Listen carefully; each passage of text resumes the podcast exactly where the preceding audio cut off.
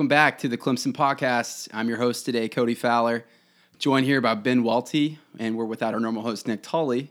We'll, we'll do our best. Um, here to preview our Week 10 opponent, the Florida State Seminoles. And but before we do that, big news: um, the playoff selection committee came out with their first rankings, and I missed it earlier. Ben, how did we do? Well, well Cody, uh, I think we ended up number one. Far cry from the coaches poll, right? You're telling me. Turns out when you get a bunch of objective people into a room and they have to make very, you know, hard decisions, and your athletic director's on the committee, you end up at number one. It looks good. um, but yeah, so battling Florida State, and um, you know, I guess for the right to who will uh, who gets to beat the Coastal Division opponent uh, in the ACC championship game. Um, we'll get into Florida State in just a bit. Before we do that, let me give a quick plug to the the Clemson Podcast. You can go to our website, clemsonpodcast.com. There you can find a variety of different mediums to, to subscribe to us iTunes, Stitcher. Um, if you if you prefer, Sound, SoundCloud, you can also go to our SoundCloud page. Um, but yeah, if you go to iTunes, which is probably the most popular platform, be sure to write a review for us. Uh, it goes a long long way for other folks who are looking for us to be able to find us. So, and it's greatly appreciated. And then one other side side note is the beers that we're drinking today, and I think our East Coast guys are going to be pretty impressed with what we brought to the table. Ben, what are you working with over there? Well, maybe not anymore because uh, I started with a Ballast Point Big Eye IPA. As, uh, as you guys know, recently I've been on a Ballast Point kick. I would highly suggest if you can find it on the East Coast, uh, East Coast that you uh, check it out. But I also got a uh, from Magic Hat Brewing uh, Company a number nine. Uh, it's uh, not quite pale ale, uh, but to be honest with you, after that that that Big Eye IPA gave me a nice punch in the mouth with the flavors there. This really isn't doing it for me. Kind of smells like popcorn. Yeah, doesn't look so hot. Um, I'm work, actually working with an Allagash White.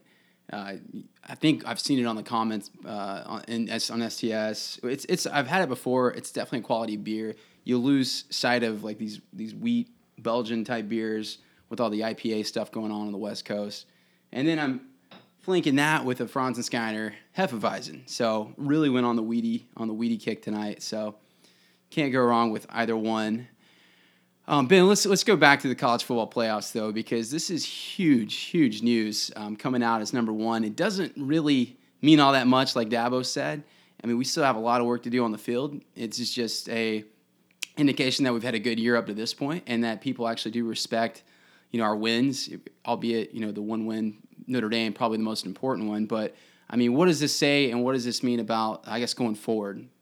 Yeah, well, I think you're exactly right. Um, the only thing that this really means is that that we've have been given respect for what we've done up until this point in the season, which in the recent past we really haven't gotten, and maybe we haven't deserved it as much as we do now. But I think we absolutely deserve this. Now, what it doesn't mean is that we're assured of any type of uh, playoff seeding uh, come you know after the ACC championship game. I think on December sixth or something like that because we still have work left to do. And I think at uh, this point last year, when the rankings came out, I think Ole Miss maybe was number one. If not, they were definitely in the top four. And they didn't even end up ranked at the end of the year. As a matter of fact, only one of the first four teams, uh, uh, one of the top four teams released in the first poll, even ended up in the uh, college football playoff.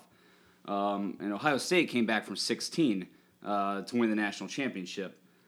So that's essentially what that means. And I think Dabo said it very well in his interview with ESPN right after the rankings were released is that, you know, this doesn't mean a whole lot. We still need to, to, to focus and prepare as a team and beat the teams that are out there on the field in front of us.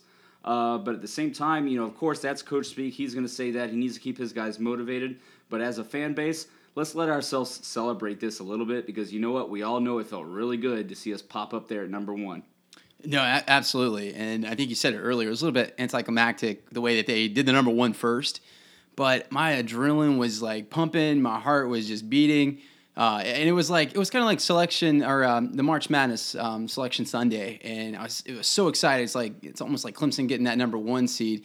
And we know ultimately this means absolutely nothing for the reasons that you just stated, but I think for knowing how hard we've been pushing the last four or five years, really from the time Dabo uh, you know, became the head coach to become an elite team. And I'm not saying we're there yet, but being ranked number one this late in the season by that selection committee, I think it, it, it says a lot. No, absolutely. And you know, it's funny. I was I was sitting at work. You know, the the selection was seven East Coast, so out here it was four o'clock on the West Coast. So I was sitting at work. I had it pulled up, uh, uh, watching it on my phone, and the analysis number one, and I just start quietly like fist pumping in the office because you know we're we're in the West Coast. Like nobody cares about college football out here. So there's like a few of us maybe. Like there's there's one other person, my one of my bosses in my office who actually cares about college football. Um, out of about 22 people. So you know, I celebrated kind of in silence and to myself, but uh, yeah, the, the feeling's great. It's really great to see. Um, I don't know if I consider it so much like a March Madness type of feeling because those seedings are final, but what it does do is it puts us ahead of the pack at this point. And what it means is that we can win out the rest of the season, and even if we play some close games, maybe uh, Florida State, I can obviously see that being close. But if for some reason we play, let's say a South Carolina close, a team that we should beat, uh, you know, without a problem, or we have a close game in the ACC championship game. That uh, I think our perception of those games is not going to hurt us because we start at number one. We go undefeated and win the ACC uh, championship. We're not going to fall out of the playoff uh, uh, consideration by any stretch of the imagination. I think if we went out at this point, we went out the rest of the season, we are solidly in the playoffs. I agree, and I think when you look at Baylor, you look at TCU, Ohio State, even Michigan State to some degree much of their schedule is backloaded, so they haven't had a chance to have those marquee victories. Baylor hasn't played anyone, and they have looked really, really good up to this point. TCU has not looked so hot up to this point, but yeah, they're still undefeated. They still are undefeated, and they they you know equally haven't played um, anyone. So they'll have a chance to you know to get a few resume uh, building victories and to potentially surpass Clemson. But the, the good news there is a lot of those guys are going to beat up on one another. They will come out with the loss. Um, looking at the thing that I guess surprises me the most is Alabama getting there, getting in there at one loss, and I think it's I think it's fine that they came to this conclusion that you know who you play matters. But I mean, they do have a loss. The the their victories are are, are better than Baylor's. They're better than TCU's and Ohio State's. But I think they're getting a little bit too much credit for the Texas A and M's and the Tennessees of the world. Well, not to mention they lost to Ole Miss, who really has two losses on the season and hasn't looked uh, exceptionally great uh, so far. But what do we expect? You know, we talked about this possibly being the year that the SEC could be left out of the college football playoff. here they go with with fifty percent of the uh, of the seedings right now here in this first release of the rankings. Um, what's interesting to me, uh, a couple things. Uh, Baylor doesn't surprise me that they dropped back to six, uh, considering their quarterback issues. I'm kind of surprised that TCU is all the way back at number eight. They are undefeated. I know they haven't really played anybody yet. I kind of feel the same way about Michigan State, though. You know, they, they got lucky to beat Michigan. You know, TC, I don't think has gotten lucky to beat anybody this year. I think they've just beaten people. Maybe they've had a, a game that was close. Um, I can't quite recall, but the one that obviously sticks out is the um, is the uh, the game for uh, Michigan and Michigan, Michigan. State. Yeah. Um, TCU, I guess, played Kansas State close, um, and Texas Tech was probably the, the closest chance to them having a loss. But I don't really, I, you know, maybe TCU should just jump Michigan State, but they shouldn't go any higher than that. Um, but Notre Dame, Notre Dame sitting at number five. Uh, LSU and Alabama play this week. If Alabama wins, uh, then they are solidly, obviously, in the top. You know, they, they will move up and they deserve to be in the top four. LSU will drop out. Um, but, you know, it's the SEC. With one loss, they could still make a case for them hanging around. And the last thing I'll touch on Notre Dame, very interesting. You know, we expect Alabama or LSU is going to drop out. Notre Dame runs runs the table and wins the rest of their games the rest of the year. They're bumped up in there because you look behind them. Baylor, Michigan State, TCU. I just don't think it end up in there. Iowa, come on, give me a break. They're they're going to lose at some point. Their schedule's been horrendous. That's why they're eight zero. So uh, Notre Dame sticks in there, uh, sneaks in there as a four spot. Clemson remains number one. Uh, guess who we're playing in the first round of the college football playoff? Yeah, I mean we've talked earlier in the year Notre Dame being a bit overrated, and I think to some degree they are a little. They're they're overrated this year, which very much is to Clemson's benefit, having beat this beaten this overrated team. And not to say that they're not a good team. I think they're getting a lot of credit for the eye test right now. But good news is they'll have a chance to prove themselves. Um, they've already they did beat USC. It wasn't handily. They they squeaked by them. They'll have a chance to beat powerhouse Pac-12 team, Stanford, which I can I think is continually just a bit overrated, but they'll have a chance to, to really you know prove it, and you know they're not getting biased, and that's the good news. Well, and the thing is, Notre Dame actually could have been really, really good this year. They sustained a lot, lot of injuries, but I think one injury that hasn't hurt them as much as everybody thought it uh, would was the uh, the injury to Malik Zaire, their starting quarterback coming into the year, because DeShone Kizer has been playing phenomenal, and I think he's their clearly their quarterback of the future. Yeah, good thing Everett Golson transferred, right? That's a great thing for their program. Um, looking at the ACC, though, only getting two teams in, I, I think there's very little respect uh, for the ACC you know, at large. It, it, obviously, FSU got in at 16. Um, no, no North Carolina, no Duke, obviously no Miami, but you could definitely make a case for North Carolina. They lost to South Carolina at the beginning of the year, but have improved ever ever, ever since. And looking at what we have left on our schedule, facing a top 20, maybe maybe top 15 North Carolina team could go a long way to solidifying ourselves, not just to make that top four, but to maybe get the ultimate number one spot.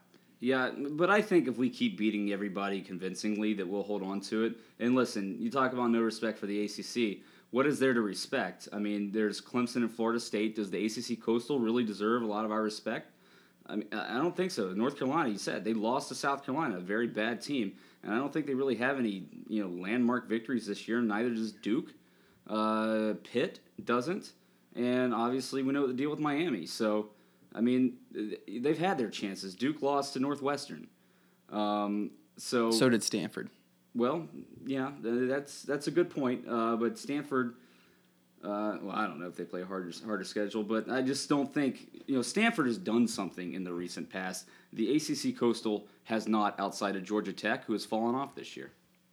No, I, I can't disagree with you, and I think we've had our chances with out of conference games, and we've we've come up short. And but it's okay. At least independent of that, Clemson they put that that Notre Dame on their schedule, and man, it's paying dividends this year. Just like maybe that Auburn game as we open up the season next year will pay dividends because I'm I'm, I'm telling you, at least you know the last I guess it's been five years, six years now. South Carolina has been a good team to have at the tail end of your schedule. Are they worth that? You know, as a top ten, top fifteen team. Now they're you know not a top twenty five. They're not a top fifty team. We're relying on Florida State as maybe our only good win all year aside from that out of conference game. Well, but during that time where it was good to have them as far as strength of schedule is concerned at the end of the year, uh, they also beat us. hey, you got it five times. So, um, not necessarily sure that was a good thing. I'm actually fine with them being crap again, and uh, you know the world's back to normal. Uh, but yeah, but and, and, that's the thing. That's just the respect that I think that we're being shown for how we played this year, the talent we have, and they, they, have seen us. I mean, it's starting to build from these uh, key wins uh, that we've had the past few years. I mean, uh, annihilating Oklahoma State in a bowl game, beating Ohio State uh, in the Orange Bowl, who then the next year went on to win the national championship. LSU in the in the Peach Bowl before that. Well, let me say these rankings today have nothing to do with any of that, and if they did, Ohio State would be number one. But I think nationally, ESPN wise, there's definitely we are getting respect from just about every person there. And it, you're right; it's it's a culmination of all those things. I think it's a culminate, or I think it's a, a byproduct of just looking good, passing the eye test, yeah. tuning in on on uh, Saturday and watching Clemson, and you see one one nasty defense, and you see one very dynamic offense that's continually improving. So ultimately, let's just like one question here is where can we be? What's our potential? And before we move on to Florida State, what's our potential um, how far away are we from it? From really holding on to that number one spot and winning a national championship? Yeah, well, not yeah. Well, I won't even say that. Independent of that, just being as good as we can be. What is that that that gap? What what would you say it is right now? I think we have a lot of improvement that's still left to be done for the rest of the season. But looking across the board, I think every team does. Nobody is head and shoulders above everybody else. I mean, and last year you may have said when these rankings came out that somebody looked so much better than everybody else. Uh, and then again, Ohio State comes from ranked 16th the first time these rankings were released last year to win the national championship. So everybody has room for improvement. I guess my question would be um, are we fearful at all? Is there any trepidation? Is there any hesitancy to wanting this number one ranking, especially coming out right before the FSU game at this point now, our biggest game of the year? Do you think that's a distraction? Do you worry about um, going to anybody's head or a letdown because of that? Uh, I don't. I, I did think it crossed my mind. I, I can't lie, but ultimately, I, I don't think so, and I don't buy into they see every game as equal and, and they pr- prepare for every game like it's the same. Dabo definitely pushes that, and that's a big part of his um, his, his weekly kind of progression. But ultimately, you saw the NC State game. They don't they don't get as, as, as juiced up for every game. They'll be ready to play, I think, on Saturday. I think the defense is probably a little little upset. I think Brent Venables has probably teared into him a little bit. You think? well, I think he does, regardless of yeah, how they play. Yeah, I bet. I bet he yelled at them after they put up a goose egg against Miami for Venab- some reason. yeah, right. Dabo's dancing, Venables is yelling. Yeah. But I, I think ultimately, I, I, don't think they'll be affected. I think they'll get up in front of in, in Death Valley and they'll be ready to play. So yeah, well, well, I guess for me, real quick, uh, yeah, the question is the pressure. Is the pressure too much? Uh, there's already pressure going into a big game and remaining undefeated, and this really being your last, your biggest hurdle if you look at the schedule for the rest of the year. Does that pressure build on itself, and does it ca- cause this team to fold under pressure? The reason I'm not scared about that, I guess, is uh, because if the team did that and did fold under the pressure, then they were never national championship caliber team to begin with. If you were truly a national championship caliber team, this does not affect you. You go about doing your business. You beat the team that's in front of you. It doesn't matter what the rankings are. That means what Dabo has preached all year is, is gotten through to, to this team. It's it's in their heads. They're focused on the task at hand, and they just go out and with the talent they have, they just beat people on the field.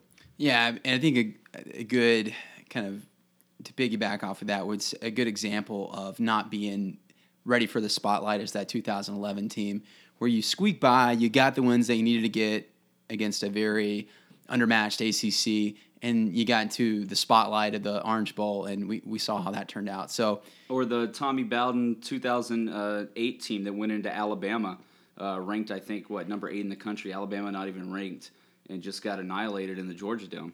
Yeah, it's one of those things like you, you say fake it until you make it. And you can do that to some extent in the ACC, but you're right. If you can't come out and beat Florida State at home, you know, this is a rebuilding team, then you're just not ready. You don't want to face Ohio State in one of these in, in, the, in the college playoff. So, with that in mind, let's get into the FSU preview. Um, looking at Florida State coming in, they're 7 and 1, 5 and 1 in the ACC. So, Ben, you've done a good bit of research on Florida State. Just give me kind of the high level overview. Uh, yeah, well, you said it. They're coming off their best, uh, you know, really win of the year. However, they have uh, really struggled for the most part to beat bad teams this year. That being said, they've beaten us three years in a row, and and I will kind of relate this to South Carolina. When South Carolina beat us five years in a row, when it came into last year, did you really feel great about winning that game, even though the talent differential like was on our side? Uh, no. So a team uh, that's an elite team for the most part beats us three years in a row I'm not feeling like we have this one in the bag, but they haven't really played up to their potential this year, and they all are kind of a rebuilding team. We thought Everett Golson uh, coming in was might have been a spark plug for them, and it's funny. Uh, you know, this is a guy at Notre Dame turned the ball over a lot, but he was really dynamic. He's only had one interception this year, uh, but he hasn't really played that great. So it's kind of a flip of the script there. Um, when we kind of compare the teams, though, at this point in the season, we have uh, played four common opponents in those games. Clemson's four and zero. FSU is three and one with that loss being to Georgia Tech. Um, so you can kind of you know look on the surface of, of how these teams played, and then looking at the point differential um, in the scoring, we've outscored those same uh, opponents 155 to 58, which is a 97 point differential, and then FSU um, only 100 to 88, with the, which is a 12 point differential. So I know each situation is different, and some games are home and some on the road, so you can't really take that apples to apples. But I think that is telling to a certain extent, and it shows really how we're dominating uh, teams for the most part this year, and Florida State isn't. I mean, they're they haven't played well on the road. They only beat uh, BC like fourteen to nothing, and only had one offensive touchdown against them. They played a really close game, I think, against uh, against Wake Forest. Uh, obviously, that's not a common opponent, but they only beat them by eight points. Uh, so they have kind of struggled this year. They only beat Miami by five, and we beat Miami 58 to nothing. They did have a better win against Louisville. Um, that was at home, though. So I think all these things combined, you kind of take a look at them on the surface. If they're not who they are, uh, as in Florida State, and we don't have the same history against them, and they aren't, uh, for the most part, since they've been in the league, the best team in the ACC. If you take all those factors out and you just look at this team and who they are, I think we're clearly better than they are. Uh, they're a young team. They're in rebuilding mode, and this is reflected in the polls. Even when they were undefeated, they were still only ranked up as high as like eight or something like that. Um, and now with one loss, I think they're back at like 16. So other people are seeing this as well. And when you listen, uh, you kind of read some of the FSU sites or listening to some of their podcasts, they don't feel real confident about this team either. Now, I'm not saying by any stretch of the imagination that we should overlook them because that's not the case. Again, we just talked about it with the number one ranking coming out. There is a lot of pressure on us. We have to focus and, and look at this team as the next one up, like Dabo preaches all the time. We are home in the Valley, so that's going to make a big difference. And honestly, uh, we've got some revenge to, uh, to exact upon this FSU team. No, absolutely. And this is the year to do it, probably next year too. But uh, FSU, I will say the one thing about them, and you'll see this year in, year out, they recruit as good as anybody, including including Clemson, better than Clemson. So you know you're going to see just a bevy of athletes all over the field, NFL players. They've done it again. They have true freshmen contributing. And I guess the only thing that worries me, just on a very high level, is interceptions or potential turnovers. They do have the secondary, the guys back in their secondary that can really make some things happen. So Deshaun Watson has, you know, we've seen a level of improvement from him and his accuracy and his chemistry with the receivers. We have to see that maintained in this game. And looking to just our offense, FSU's defense, been like, I guess, what's the, the thing that's most concerning on FSU's defense where they match up? Well, I guess the first thing I'll say, um, what we should look for out of Clemson's offense is let's keep the foot on the gas pedal. This offense has continued to improve as the season has gone along.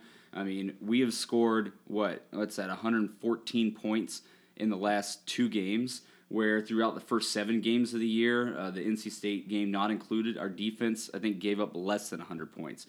So we have scored more in the past two games than our defense has given up gave up in the first seven games. Um, it's really because of a number of factors. The play calling, I think, has really been improving. I think that's uh, kind of in relation to how some of our younger weapons have been improving, and Deshaun Watson shaking off the rust of the injuries and really getting in the zone. Um, we're getting a lot of people involved and using all of our weapons across the field. Uh, you know, obviously Gallman out of the backfield, and then Zac Brooks really stepping up, and then our young wide receivers, Pete getting better. So these are all things we continue to look for, but really, it starts to come down to it. Deshaun Watson has really rounded into form, and he's becoming a worthy Heisman contender. I know a couple episodes ago we talked about the Heisman race, and I didn't think really he stood out to me from a numbers standpoint. But you look at him now, the past few games, he's really starting to take a step up. And uh, what if, if he's able to have a marquee win here against Florida State, like a big time win, and we remain number one, and then has some huge games against Syracuse, Wake Forest, South Carolina to end the season in the ACC championship game, he could end up in New York. Well, you could definitely end up in New York, but I think knowing that we're number one in this playoff committee or uh, in this playoff uh, hunt, that Heisman candidacy matters so little. This isn't the CJ Spiller days um, where we that's the only thing we can really hang our hat on. Uh, granted, yeah, it's it's crazy how he goes from looking rusty, very much mediocre in the first few games to all of a sudden you put up five, six touchdowns in a couple games back to back, and you look like the best player in the nation, then you know you're in that Heisman hunt. Your team's obviously number one in the nation. That doesn't hurt. Um, so yeah, I, am with you. We, definitely we have to improve. We have to remain dynamic um, against I, what I think is a dynamic FSU defense. Um, you have to stay balanced, and I think that's that's probably our greatest asset as an offense is in what we've grown to be, which is um, very much a, a, passing team that, that can put up. I think I saw it from Larry Williams. We can put up 400 points or 400 yards on offense. We can do it on. Uh, I'm sorry, on, in the passing game. We can do it in the run game as well. So, um, just uh, that's what I'm hoping to see. Play calling, like you said, it, has been great. Um, tell me about again. Tell me about FSU's defense. Well, um, how they compare to us? Uh, yeah, let's start with that running game. Uh, running game. Uh, you remember, and this is kind of how the play calling has evolved too. Against BC, we abandoned the run, went to the pass. Miami, we hit the run game hard. Um, but then we saw against NC State a more balanced attack. I think that is uh, similar to how we approach this game. Um, FSU does have a really good defense, uh, but we should work early on establishing the running game. They're they are allowing almost 140 yards a game in the rushing game, um, but they do have really good depth on the D line, and I really expect them to be a factor in this game. Uh, their defensive ends, Demarcus Walker, um, who I think Cody you mentioned we recruited, um, and then true freshman Josh Sweat um, has really been great this season, and both of them can really generate a pass rush um, as well as help to stuff the run. Um, so, you know, clearly Gallman and Brooks, uh, they're the only factors of running back for us, and they've looked really good this year. Uh, Gallman is going to continue to be a workhorse in that backfield, uh, and I expect the same out of them from what we've seen all year. Uh, we're really going to need to look for the O line to continue to play solid in this game because we're we're going up another against another very good defensive line. Yeah, and I mean, I agree with you to some degree. With I mean, they have a, a, solid pass rush. This isn't the 2013 version of Florida State either. Josh Sweat is a true freshman, very talented, something to keep on a radar for the coming years. But him and Demarcus Walker are good. I mean, they're they're probably not as good as Kevin Dodd and Shaq Lawson, but they're they're solid, and I, I think we have what it takes to to hold them back. Um, you know, quick passes. Offensive lines look great. You know, Mitch Hyatt is going to have his hands full, but it's nothing he hasn't faced already. Yeah, exactly. Um, so uh, they're linebackers too. Um, I think that's really going to affect the run game. Uh, kind of one of their leading linebackers, uh, Terrance Smith. Uh, he's uncertain right now. He's returning from an injury. He was actually back at practice on Monday, but no word yet um, on whether he'll be back. But this is kind of huge. Um, now, their their other linebackers, Reggie Northrup and uh, Ro'Derrick Hoskins, uh, they, they're actually good against the run, um, but they can be a real liability in coverage, and that's where Smith comes in, and he's really a factor. If he's not able to play in this game, you know, I, I, not only look for our running backs to get into the second level of the defense and break some plays, but also that really opens up the middle in the passing game. And so if Smith is out, look for Artavis Scott, Hunter Renfrow, and Jordan Leggett to really be active over the middle. Yeah, I mean, I, I think this guy's going to play though, and but it, it kind of reminds of, or it's reminiscent of our team with not having the coverage, but um, but not quite the same degree. These linebackers aren't Ben Boulware and BJ BJ but you're right. Give Deshaun Watson, uh, you know, an, an, open middle, and he'll he'll he'll he'll make a day out of it. So. Um, the last part, I think, of their defense, that second level, maybe their best, their secondary, maybe their best level and uh, you know bevy of names. You have uh, Derwin James, true freshman, uh, Jalen Ramsey. Uh, what what are you reading from them?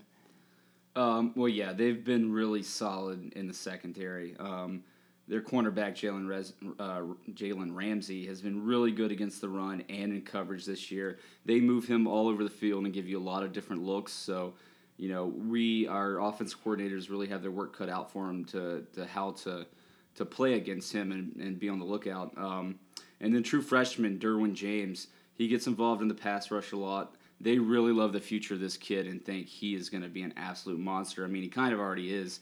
I mean, essentially, think of him as their J, uh, their version of Jayron Kearse. Yeah, I mean that's that's quite a. I, I've actually you know read a little bit about him, and it, it, he apparently is a just a freak, both in the weight room, his measurables, everything about him is yeah, just off the charts. And kind of like Josh Sweat, uh, you know, at the defensive end, he's also a true freshman. So um, it's kind of they, they, have a, a, really good future to say the least. Um, but yeah, but maybe moving on to you know our defense, what we're looking for, and also what we're looking to stop in terms of FSU's offense. Um, what are you what are you looking at there, Ben? Well, we're going to be preparing for two quarterbacks. Um, you know, Sean Maguire came in and played uh, in the Syracuse game uh, Everett Golson uh, recovering from that concussion. Uh, and now Jimbo Fisher not really naming a starter at quarterback. Um, oddly enough, I think Golson is like second in the league in passing. Um, but they, they really both have their their faults. Um, Golson, uh, he's better at escaping a pass rush. He is a more mobile quarterback, but at the same time, he also gets antsy in the pocket and he kind of creates more pressure um, than is actually there because he tends to abandon the pocket really early. You know, one one thing he was really strong out at Notre Dame was uh, running the read option, but he hasn't been doing that as well. Uh, at Florida State, maybe that's from the coaching, who knows? But all around, he just hasn't been as good. Uh, making checks at the line of scrimmage, meaning uh, checking out of plays or checking the sides of the field, read, reading defenses. Uh, it just has not been doing that well this year, and you know the the sense from a lot of the Florida State fan base is they're not really confident in him. Uh, he has, you know, he's been late on throws. He doesn't anticipate things across the middle. So this could really bode well for our secondary. Yeah, and I, I think it starts, and we've heard this too from other uh, Seminole guys, is they're really worried about our front four. And that's, it's mainly, it starts in the in, interior line. Can they block us up front? But also, can we create a pass rush, get to Golson if he's the quarterback, or Maguire, who is about as quick as my grandmother. um, so I mean, I mean, he's apparently like like you're saying, he has a better pocket presence than Golson, um, but he, he's not very fleet of foot. So uh, Clemson could have a field day. Shaq Lawson could have a field day, but also can our interior line be just as disruptive as they've been all year, and maybe not quite as disruptive against NC State? Can they improve upon that performance? Um, yeah, and with with Sean Maguire, you know, again, he's not a great quarterback, uh, but he did beat us last year in a very heartbreaking game. So he's got that. Um, you know, this guy he likes to throw the deep ball. He's much better at throwing the deep ball than Golson is. Um, and hell, he, will even throw it when they're not open, when people aren't open. So, um, again, you know, our secondary really has an opportunity to, to step up. The first thing we need to do is really get a push from the front four. We didn't see that in the NC State game. Um, I really expect Venables to dial up some blitz packages here to disrupt that passing game. Uh, you know, FSU again said it. Golson only one interception all year, uh, but I really think the secondary could could be set up for a couple. Golson has had problems in the past at Notre Dame with turnovers, and then Sean Maguire again. He, he'll throw into coverage uh, deep. So my questions for this game: Do they avoid Mac, or does he get his first pick this year? This is the game that I'm predicting. Cody's buying shots. Matt gets his pick. I, I don't think it'll happen. I think they'll they'll game plan to stay away from Mac. I think because Jacoby Brissett is just more of a you know gunslinger, uh, probably not having a whole lot of regard for where he's actually throwing it. He got a few opportunities. I think they'll strategically keep Mac on his island and let him shut down whatever receiver he's guarding. So I'm going to say no. I do think they'll will have at least one interception in this game, probably coming from Tank Jayron. Um, yeah, uh, Tank. I think he'll have his opportunities for sure to make plays. Uh, again, I mean, it's with every team this year. They're going to go away from Mac, but I don't know. I still think you know there were wide receivers. We'll get to them in, in a minute. They don't have like one number one, you know, wide receiver. They've got a few guys that are decent. Um, another question here: Do they pick on our linebackers in coverage? We saw Boulware, for example, get exposed in the NC State game. Now we've heard coming out that NC State played a bunch of different odd formations that we weren't used to seeing and haven't prepared for. So that could have led uh, to some of the confusion and some of the letdown of the defense. But it doesn't take away from the fact that some things were exposed, and part of that was that was bull was bull was Boulware great. Do they learn from that, Florida State? That is, and, and do they pick on him in this game? And I think they'd be foolish not to at least try it.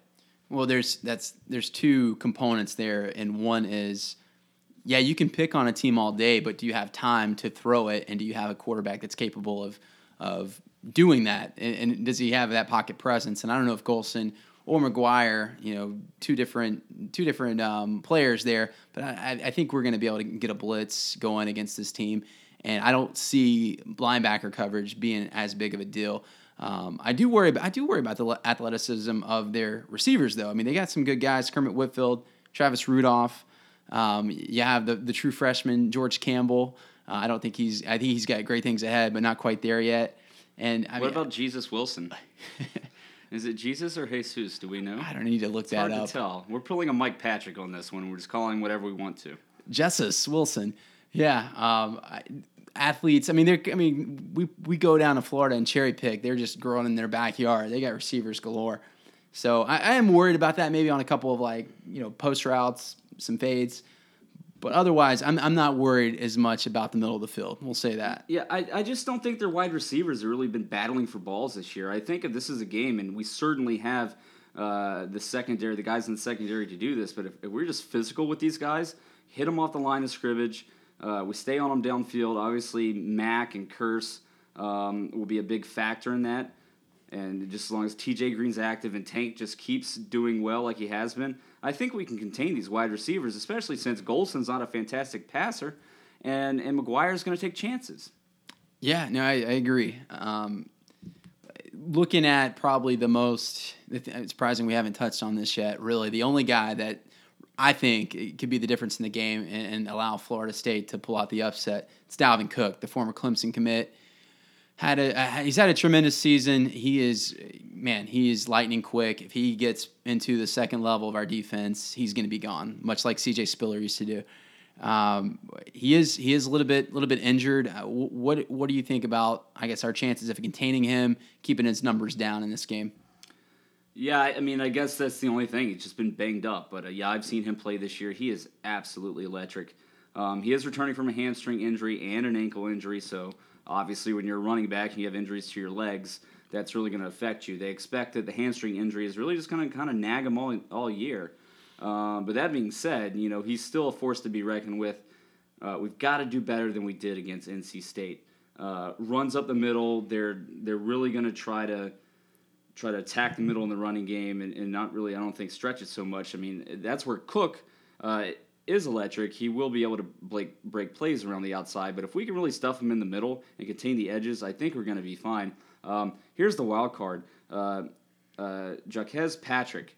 Uh, in place of Dalvin Cook against Syracuse again. It was Syracuse, but still, um, 229 all-purpose yards. He's likely going to see some playing time in this game and he's going to be a factor we need to watch out for. Yeah, I mean he, he's a bigger back. I I think we've done a good job against CJ Prosise, you know, for Notre Dame with that bigger that bigger back. If we can stop stop them at the line of scrimmage, I'm more worried about Cook on the outside and getting into the second level. That that's where I'm concerned. Um, well, a, a place where he could be a factor though is um, he's got good hands and in pass protection, so you could really see him come in and step in and be their third down back. Cook is not good uh, catching the football, whereas Patrick is. So this would add another level of dynamicism to their offense that they didn't currently have with Cook. Yeah, and they've they heard from the Seminole guys, uh, Noel Cast or Noel Nation. They said that uh, he reminds them of Stephen Davis from from Spartanburg back in the day with uh, kind of being having that dynamic element where he can catch the ball. He's he's a mauler, a big guy. But again, I, am I'm, I'm definitely I'm definitely more worried about Cook, and I, I really think he's the only thing that stands in between Clemson and this victory. Maybe Jalen Ramsey worries me a little bit, but mostly it's it's Dalvin Cook. And to think he could have been a Clemson Tiger, uh, we're doing just fine without him. I'm not going to say we would we would turn him down, uh, but Shaq Lawson said, you know, before the game, he's going to wish he came to Clemson and maybe he wasn't Clemson caliber, you know, judging by the things that happened during the offseason. So maybe that's a good thing, and we can do without those type of guys on our team. Uh, what are you reading, Ben, about their offensive line? Uh, what's our chances of being able to really, you know, be disruptive with that front four? Well, that's the thing. So, all right, we, we talked about getting pressure on their quarterbacks, and we talked about stopping the run of the middle. Well, obviously, the offensive line has a lot to do with that and their offensive line has been kind of shaky this year. Right now, they've got uh, injured right tackle Derrick Kelly, who's a really big part of that offensive line. We don't know if he's going to play. All, all, um, also, Kareem Are Uh, he's been injured as well, and those two guys are questionable right now. Um, so if, if, Kelly's out, uh, we, we think it's really going to be tough for them to beat us. Uh, their pass blocking has been an issue. So, I mean, again, getting pressure, pressure, pressure on the quarterback and stuffing the run up the middle. They've been big player busts this year. So, again, stuff the run, contain Cook on the edges, and no blown coverages in the secondary. And I really think that that's going to be a key to key to victory for us in this game. Yeah, look out for Kevin Dodd. If if that right the, if Kelly at right tackle isn't available, then he could have a big game. And he's had a great season. He's gotten better every game. Um, it would be good for him to have a coming out party, but not too not too big because we want to keep him around for another year. Um, looking at special teams, Ben, uh, we kind of know what to expect from Clemson. We know we know from the NC State game that there's room for improvement there. What are you reading about Florida State? Uh, well, fortunately, they haven't played that well either. Um, I, I don't think they're big in the return game. Uh, their uh, kicker Aguayo has been really kind of struggling this year.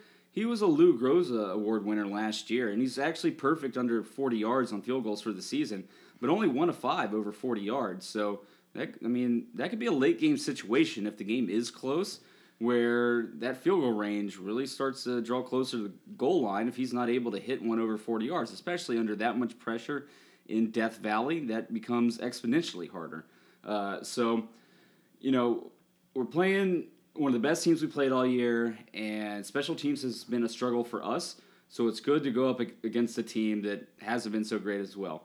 On our side of the board, we, we just gotta we gotta improve across all phases. I mean, it's just kind of been abysmal all year.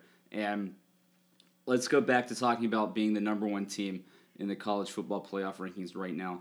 Uh, if we're going to continue to be that, and we really have a chance and a shot at winning the national championship this year, we've got to get better in this phase of the game because it can't just be all about offense and defense. Special teams is going to have to pull their weight because again, you get in close situations against other elite teams in high pressure high pressure situations in games. These are the things that could lose it for you. Our kick coverage has to be better. Our punting has to be better. We can't miss extra points. Uh, and at this point, I'm fine with just securing the punts because honestly, if we don't have any errors in that game, all of a sudden that's the best part of our special teams. Yeah, I, I, agree. I think they probably put a lot of focus on special teams this week, and I, would be surprised if you don't see improvement. You're right, Ben. If we don't see improvement there, the margin of error becomes that much smaller, and a team like Florida State can trip you up, and a team like Ohio State will definitely trip you up. At what point do we just start kicking the ball out of bounds on kickoffs if we keep giving up field position past the 35 or giving up touchdowns? Why not just have them start at the 35? Just kick it sideways out of bounds. Yeah. I mean, if, if we can't cover, which is asinine with the amount of talent we have on the field, but either that or Lakip's just going to have to start kicking it out of the back of the end zone more. Yeah, well, I'm, yeah, we won't harp on it anymore. We know what to look out of out of uh, out of the special teams. Let's get into our predictions. So Tully, not here tonight, has us narrowly uh, on top, twenty eight to twenty four. Kind of surprised. I'd like to get his reasoning there. Ben, what you got? Well, first off, for Tully's score, I'm glad he doesn't have us beating them uh, by only a field goal or less than a field goal because that means it might come down to a field goal at the end. And I don't know if I. Huegel's been good. I don't know if I trust him in a high press pressure situation like that. Um, for me, I have us winning by two touchdowns. Uh, I got it 34 to 20. You know, I, I think our defense is going to play strong, have a bounce back game. Uh, they do have some talent on the offensive side of the ball, so I think they will score some points.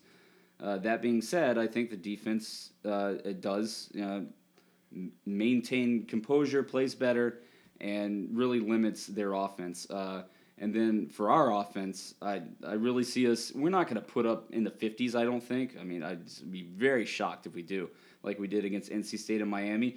But I still expect another solid offensive performance. Uh, Wayne Gallman, look for him again to be close to 100 yards rushing. Deshaun Watson, I expect him to be on point and really spread the ball uh, around the field to, to all our weapons. Uh, whereas before, I thought, uh, uh, you know, with with previous games, I expected us to really control it the whole game.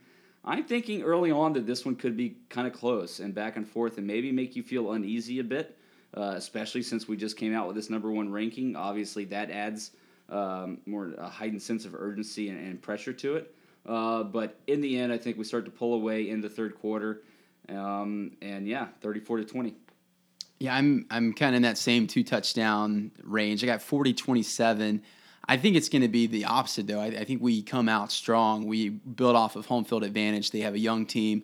We punch them in the mouth, kind of the way they did to us two years ago. But then I think we go into that Notre Dame style, milking out the game in the second half.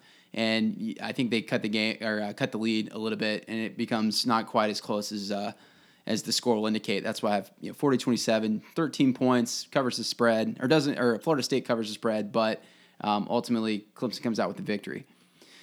Um, looking around the league, around college football, there's actually, uh, unlike the last two weekends, there's actually some good matchups if you want to sit around all, all Saturday, which I think I'd like to, and just watch football. Uh, starting probably with LSU at Alabama. Number two, let me, let me start this. Number two, LSU at number four, Alabama.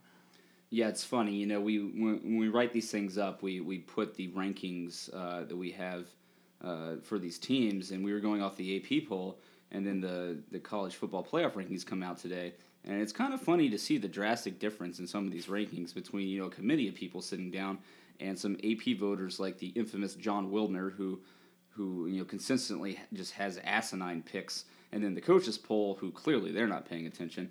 So interesting to, to see the, the variation, and the difference there. Um, yeah, LSU at Alabama. Here's the thing. Uh, LSU wins this game. Two losses for Alabama. I think that they are completely out of the picture. If LSU loses this game, I can still somehow see them being part of the conversation, considering you know both one loss. Uh, Yeah, one thing is for sure when uh, two SEC top five teams face off, no one loses.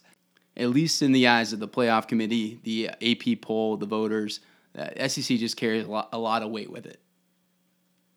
Yeah, absolutely. I mean, what's new? You know, even though they're down this year, they we still see them up there. Again, two of the uh, the top four teams in the in the playoff rankings. We're we're back to the uh, SEC. Yeah, you know, we, we still have a chance at Ole Miss and Florida. They can make a mess of things. Let's go Florida State after this game, and they can they can beat uh, Florida, and maybe no SEC teams will end up in that Final Four. Anyway, uh, next game we, I'm looking at is probably Notre Dame at Pitt. Uh, we need to be big Notre Dame fans. That goes a long way to building up our resume. Um, who do you got in there in this game? What do you who do you like? Well, it's funny. You say we need to be Notre Dame fans, but uh, I mean, at this point, if we win out, I think we're fine, regardless of what Notre Dame does. Do we want Notre Dame to win at this point? Do we want to face a possible rematch? I don't know. There's a certain uneasiness I have about having to beat a team twice in the same season. Um, but at the same time, I kind of want to uh, show the, the country that uh, that game wasn't close and we didn't, uh, you know, Notre Dame couldn't have won if it was uh, good weather. Uh, I would love to be on a neutral site in good weather and just blow them out of the water. Uh, I'm not sure that would happen though, so um, I don't know. I kind of have mixed emotions about this game. Yeah, I, I think with Notre Dame, I, for one, we were playing in a monsoon, and I, I don't think it helped us. I think if anything, it, it could helped them. I think we match up really well against them. I think on a neutral field, good conditions, I think we we can beat them by one, maybe two touchdowns. And on top of that, our offense is a lot different than it was in that game. We, just, we've just, improved a lot. I was just about to mention that our offense is so much better than it was, and our defense is uh, going to be just as good.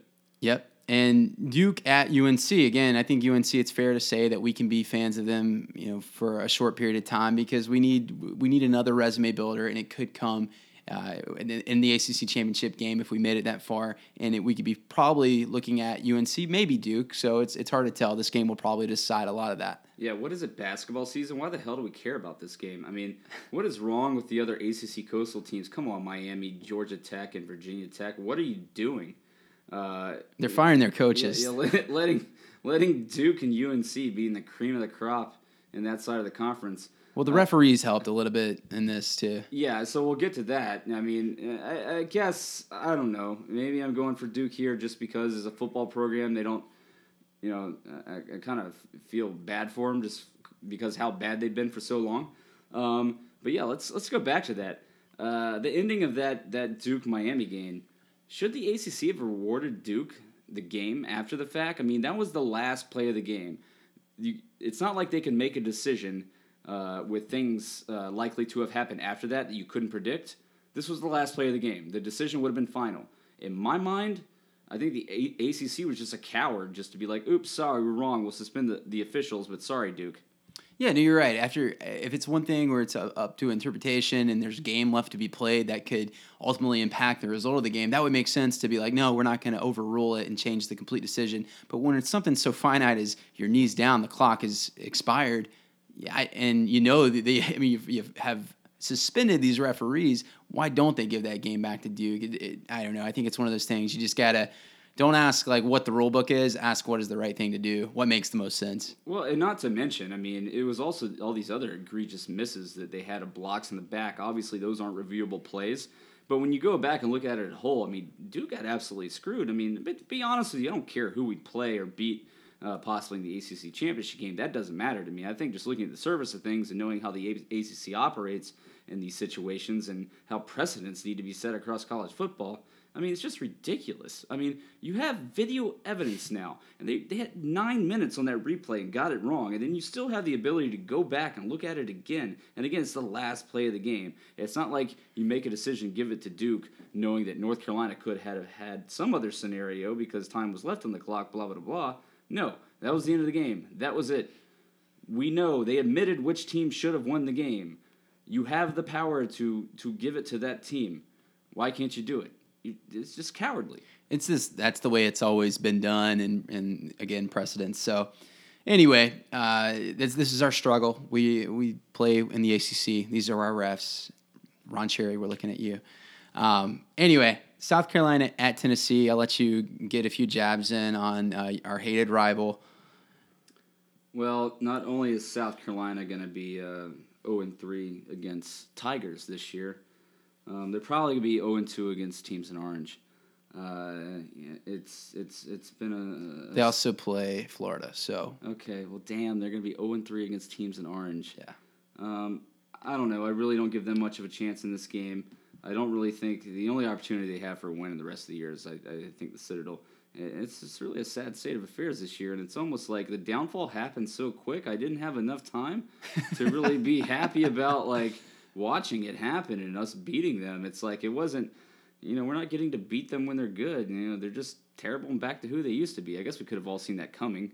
Uh, they were never going to be great for long, but well, here we are. I you know I won't go into too much depth, but I'll just say Clowney and Connor Shaw were really good players for them. Like really, really good players. I think especially Con- especially Clowney. I well, I think especially Connor Shaw. I think he was uh, one of the most underrated quarterbacks. Um, and I mean, the guts that that guy had. He I think he carried the team uh, a lot of the way during those successful years that they had, and, uh, and now they're back to nothing, and all's right with the world. Yeah, I'm not going to be so hard on them, but uh, going into into Tennessee, I don't see them pulling this one out. You're probably right. I, am not going to be cocky. I think the NC State game proved we can't be cocky or arrogant. It's college football. Any given Saturday, we could. I'm not. I don't. I don't think we'll lose, but uh, you definitely got to have the right mindset. I'm sure we will. It's a rivalry game. Um, but really, Ben, any any last thoughts going into Florida State? A lot, a lot to talk about. We've covered a lot. Our rankings, uh, just the Florida State game, probably the biggest game of the year. Um, I'll let you put a quick recap on it.